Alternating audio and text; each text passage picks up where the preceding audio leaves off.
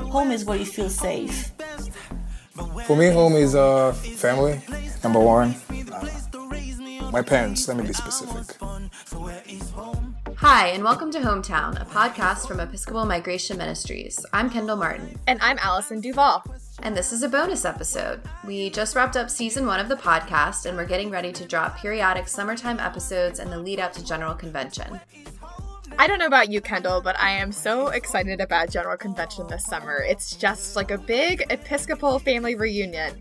And for those of you who might not know, General Convention happens every 3 years. It is the legislative body of the Episcopal Church, the governing body. And there's a House of Bishops and a House of Deputies, and I could go on for a while with trivia that you don't need to know unless you're a deputy or a bishop. But we're excited to be there. Kendall, what are we going to have?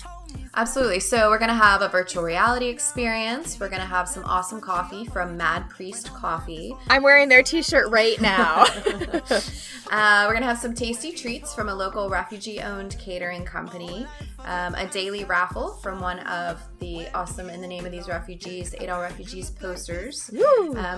Some very cool EMM swag. So if you want to find out about that, you should come by our booth. And we're going to have volunteers from one of our local partners, Refugee Services of Texas, and they would love to meet you and talk with you. So definitely come by. It's going to be awesome. And listeners, Mad Priest Coffee is this awesome coffee company in Chattanooga whose mission is craft excellent coffee, educate the curious, and champion the displaced. And they do a lot of awareness raising about refugees and displaced people.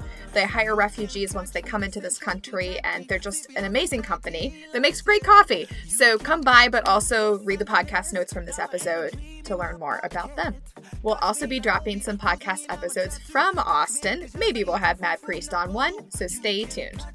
And today's bonus episode features an interview with the Reverend Chris Bishop, whose reflection we featured on episode 10, and that one was titled A Home for All of Us, so find that one in your podcast feed.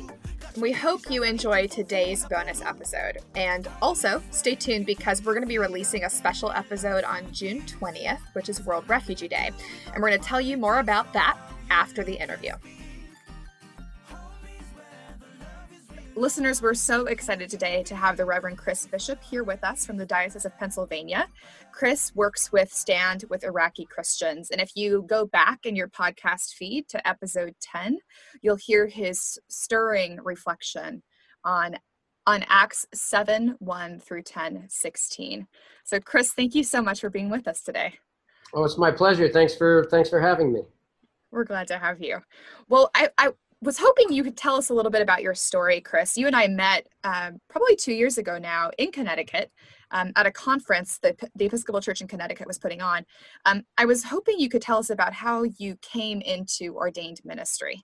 Well, I guess the best way to frame it is, I think that the often stated goal of looking for happiness in life is sort of an empty pursuit. So if I think about my own life, I would put it in terms of, I think, the search for meaning is really what gives life flavor and purpose. And so from the beginning of my life, and I would say in everything I've done, it's in one way or another, it's been a really a search for meaning and to just sort of understand as much as I can about this life that we've been given. So my dad was a priest. I grew up in the Episcopal Church, but frankly, as a young person, the church really wasn't speaking to me.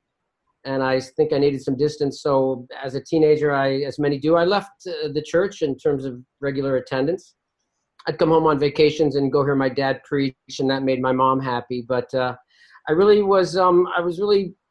got involved in the arts. That's where I sort of found the most interest and passion that I had. So I studied theater in college. And then when I got finished with college, I went straight to New York and started writing screenplays and went to Columbia Graduate School of Film, their director and screenwriting program, graduated, loved that work, and was really preparing myself for a life in feature films. I graduated from film school with, I won a pretty major screenwriting award for student screenwriters called the Nichols Fellowship, and I went out and spent some time in Hollywood. I wrote the screenplay for that. It's a fellowship that pays you to write for a year.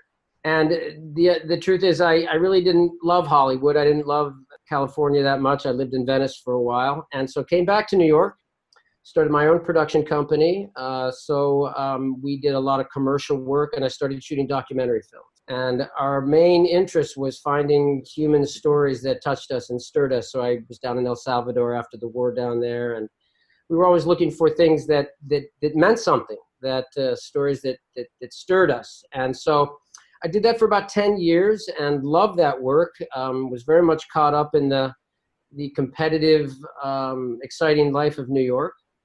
But after about 10 years, I really started to get restless. I had a great life. My friends, I was the envy of my friends. I traveled all the time and had a studio and a lovely apartment, but I didn't have a sense of satisfaction. I never felt a sense of real contentment. So I decided to start teaching. I taught up at Fairfield University. I taught screenwriting and directing and acting and television production there. But even that didn't really get me where I wanted to go. It didn't give me a sense of fulfillment. So I decided to just chuck everything. And I went up and had what I guess I'll call my Walden experience. I had a piece of land up on the lake in northern Michigan, and had started to build a house there and decided to move up there in the middle of winter, and no heat, no electricity, no running water. But I spent 3.5 years finishing my house. I learned carpentry and tile work and just loved living there. And while I was there and sort of got New York washed out of my system, I started reading. I started reading scripture and philosophy, and I went back to church.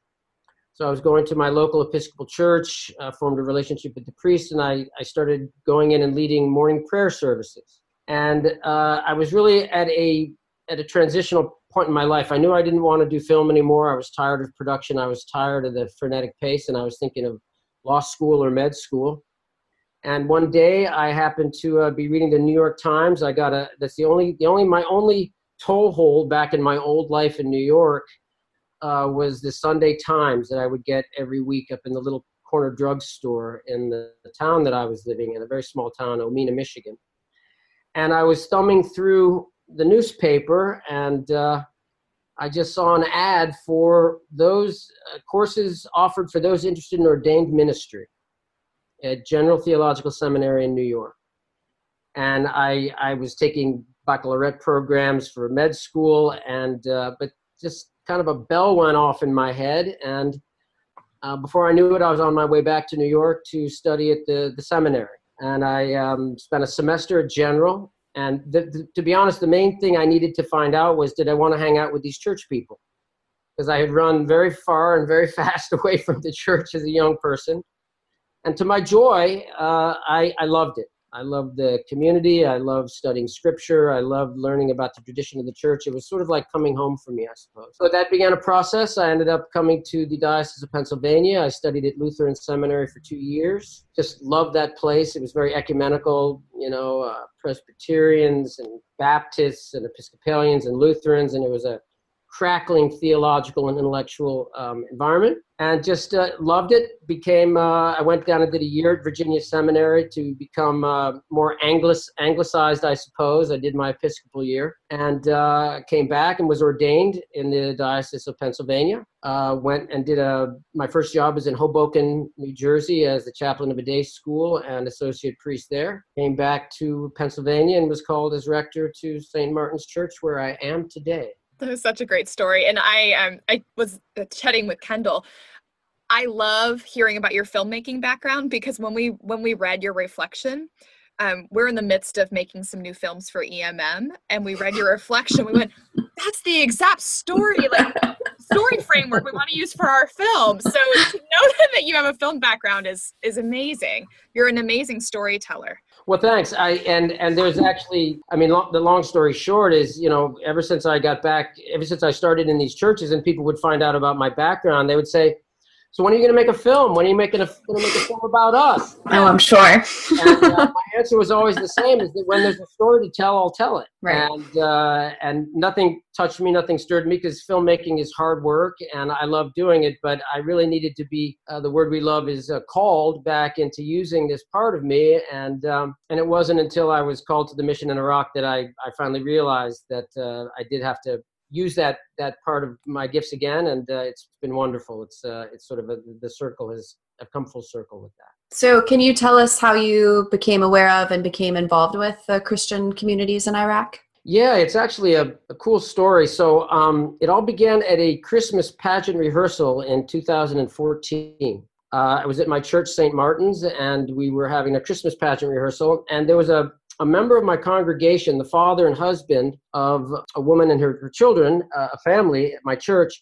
And he had been living and working in Kurdistan for several years in construction. And he was coming home for Christmas. And so he brought his kids to the rehearsal. I had no background in Iraq. I hadn't really thought much of the Middle East. As I say in my film, I had really sort of stopped paying attention. It was too painful to keep reading about the brutality and violence over there. So I really just struck up a conversation with this guy and said, hey, so how's life in wherever Stan you are? I didn't really know exactly what he was doing. He said, well, I live in Kurdistan in northern Iraq, and my life is great, but do you know what's happening with the Christians over there? And I had to admit that I really did not. And he started telling me about the 120,000 Christian refugees, people from literally some of the oldest Christian communities in the world, the only Christians who still speak and worship in Aramaic, the language of Jesus, that because of ISIS, they had been driven from their homes. They'd had to leave at a moment's notice with everything they had, leaving everything they had ever had, and had run literally for their lives across the Nineveh Plains for safety behind the Peshmerga lines in Kurdistan, and were living in desperate conditions as refugees in Erbil, the capital of Kurdistan, and some areas around that. And I have to say, it was a profound moment for me, because what came into my mind as he was telling me this was not, hey, somebody should do something about that. It was very clearly, you, Chris, have to do something about that. So literally standing there with this man, Mark, I said to myself, and I expressed to him, you know what, I need to go there. My original idea was to take my camera and a couple $100s from my wife and I, and just go meet these folks and find out about them and their lives and find out what I could do to help. I didn't think anything beyond that. It was a real call of the Spirit.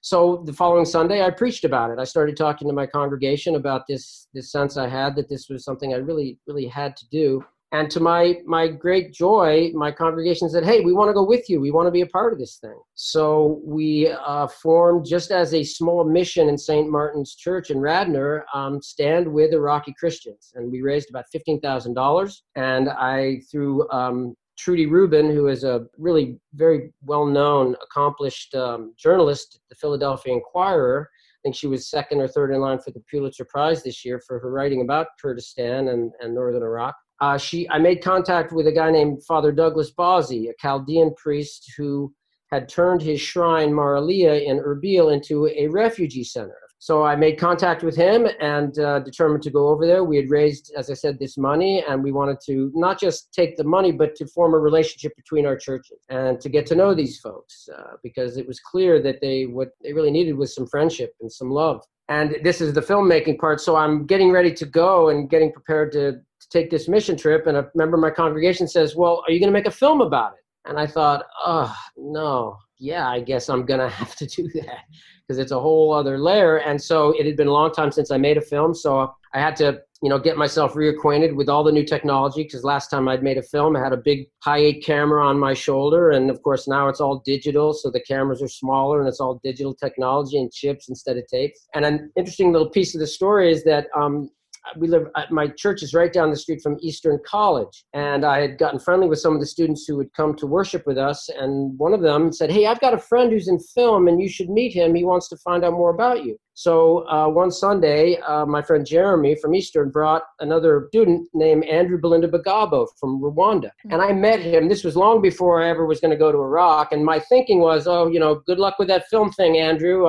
Nice to meet you. So when I realized that I needed to make this film in Iraq, I called Andrew. I said, hey, I don't know if you remember me. I'm the priest at St. Martin's, but I used to do film, but it's been a while, but I'm going to go make a film in Iraq, and I would love somebody to really get me up to speed on the technology. And he said, sure. So he helped me out. We found a camera. I got used to the technology. He got me technically outfitted to shoot the film, and he let me know that he's an editor. And I said, great, because that's been a long time, and I'm going to need someone to edit this thing. I said, I have no idea what I'm going to come back with. I have no plan. I'm just going to go over and start shooting. So he said, great, well, call me when you get back. So I went to Iraq, met Father Douglas Bazi, spent time in this Mar Elia refugee center. It was wonderful. We bought tablet computers for all the teachers. We distributed food to some folks just off of the Nineveh Plains, a community who were just, desperate and hungry. And it was a life-changing experience for me. I've never met people whose faith was so strong. These are people who had lost everything, had run for their lives. I mean, imagine that everything you have, your home, all the money you had ever saved, all of the education that you had acquired, everything in your life that you cared about and loved, you were, in some cases, given an hour to leave. So you left with what was on your back. When I was in Iraq with these folks, and asking them, so what is your faith like now? They would say things like, when we had lost everything and thought that our lives were over, God was the only one who never abandoned us. And so today our faith is what sustains us and keeps us alive. And so it fed my spirit as a priest in ways I could not have imagined. So I came back, with about 20 hours of footage, having no idea if any of it was any good. I had been to a monastery over there right near the front lines of ISIS and interviewed the priest there. And I hoped that I had a story to tell when I came back. So I come back, I call Andrew and I say, Andrew, hey, I've got this footage. Would you like to take a look at it and maybe help me out? He said, sure. So we got together for lunch and I said, look, the truth is I don't have any money. I've got very little resources to pay you. And I know this is sort of what you want to do for a living and you need to live as well. I said, why would you do this? Why would you cut this film? And he said, well, you have to understand that my father is a bishop in the Anglican Church of Rwanda. And in 1994, the world knew what was going to happen in Rwanda. And did nothing. And there was a massacre of 1 million people who died. And in 1998, Bill Clinton came to Rwanda and said, we're sorry, wish we'd done more. And Andrew said, this is Iraq today. And we have to do something because I don't want to be part of the people who are saying years from now, yeah, we knew what was happening and we didn't do anything to help. And so Andrew started working with me and cut this film together, and the film is really what took Stand with Iraqi Christians to a different level. If I just come back with photographs and stories, and I blogged and people were very moved by it, that would have been one thing. But the film really it gave people in the U.S. a real chance to see the faces and hear the voices of these Christians who are desperately struggling and feel really forgotten by the West. When I got back, God did this because it wasn't me, because I really had no idea what I was doing, and to a certain extent still don't.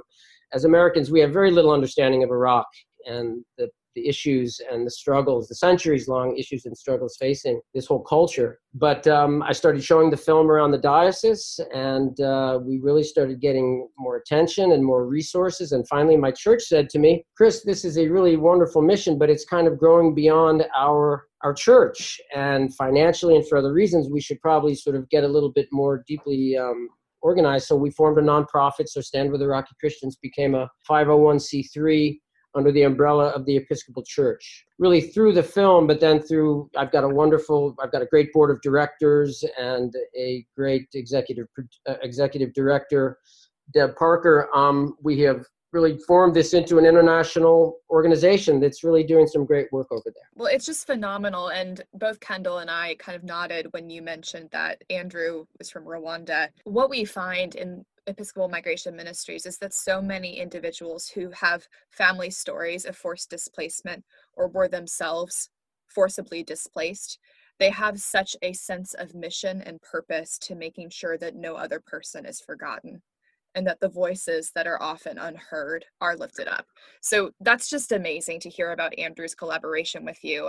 Could you tell us a little bit about the mission of Stand with Iraqi Christians, both now and what you hope for in the future? Well, that's a great question. So early on, we understood our mission to be to support the right of Iraqi Christians and their communities to survive and thrive. And so initially, our understanding of what this mission meant was to work with the refugees, the Christians who had been displaced from northern Iraq because Daesh, as ISIS is known over there, was still in control of northern Iraq. And there was no sense that this was going to end. So our understanding was we were going to work with the folks dealing with the refugee crisis in Erbil.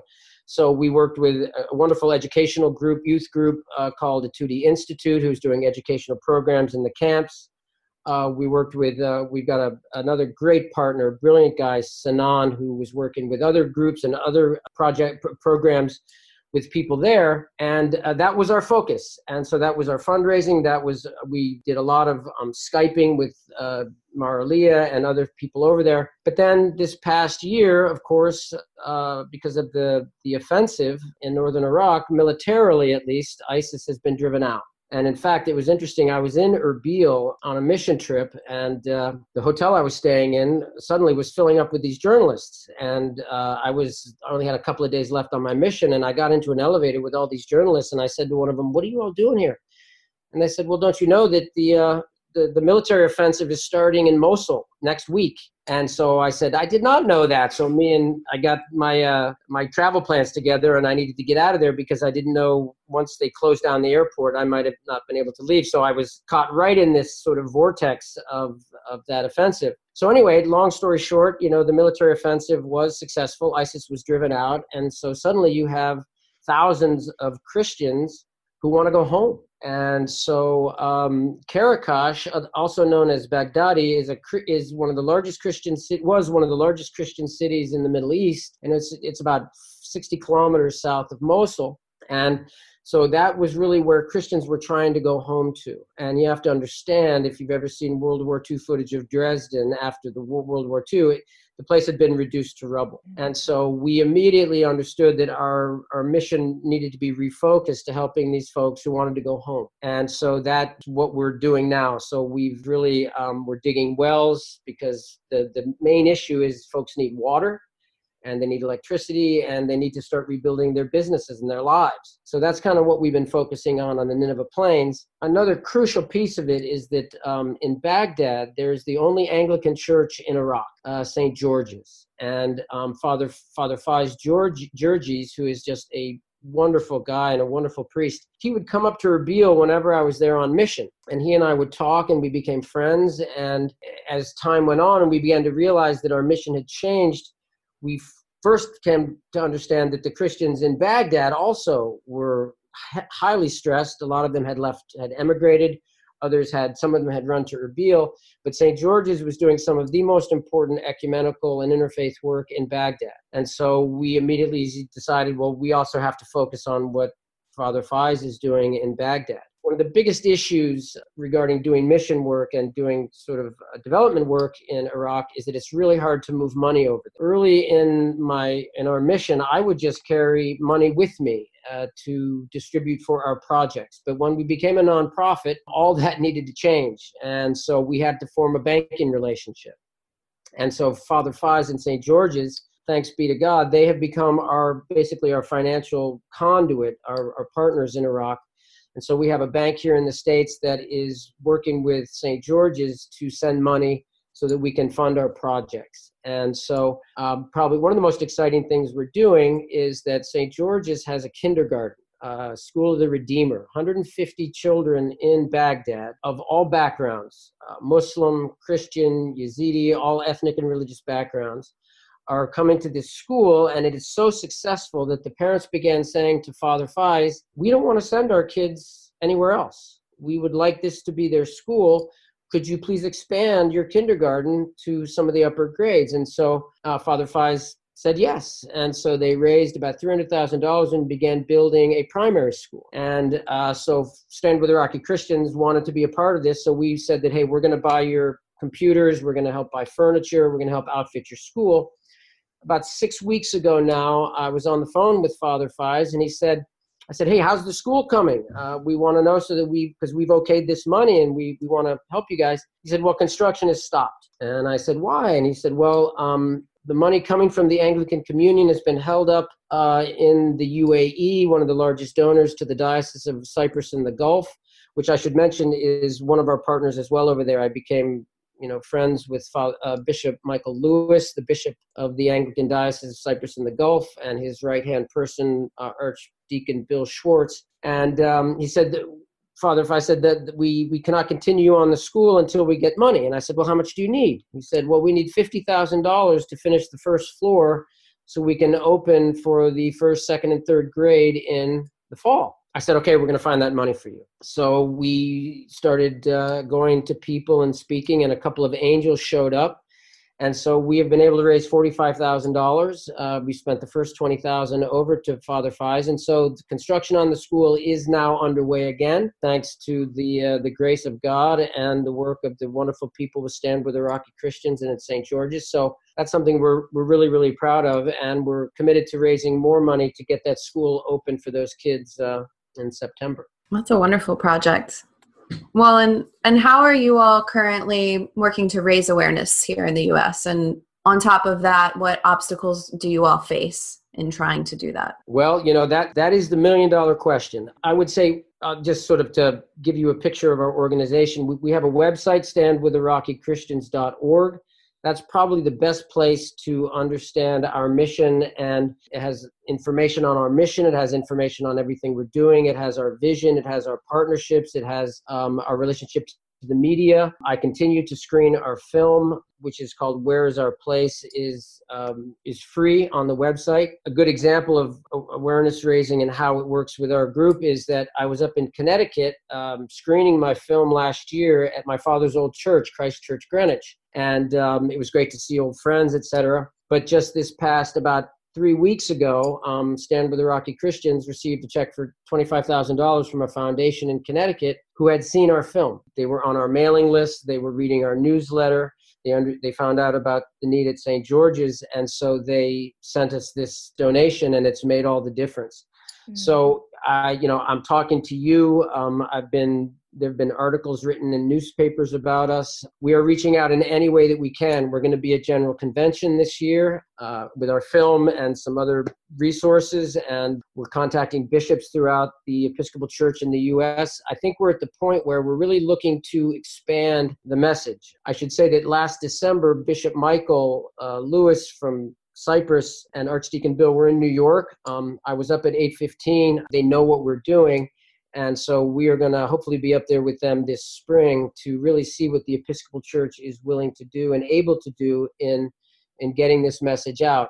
You may have seen Bishop Curry, our presiding bishop, his Easter message. And part of that message was he had gone to Jordan and was speaking with Iraqi Christians. And so we're really, I was so happy to see that this was something that had stirred his heart. So we're really hoping to get the attention of the Episcopal Church and to make this part of what we do as a church body, as the body of Christ. The Episcopal Church has focused a lot, and for good reason, on Central and South America and Africa. But it is my fondest wish that the Episcopal Church also take a real interest in standing with the Iraqi Christians. Sinan, who's one of our partners, who does a lot of work on the Nineveh Plains with us and other groups up there, they did a survey of the Christians in Iraq that are trying to go home. And the question they posed was, what do you all see as the future of the church and of your lives here in Iraq? And the answer was pretty consistent.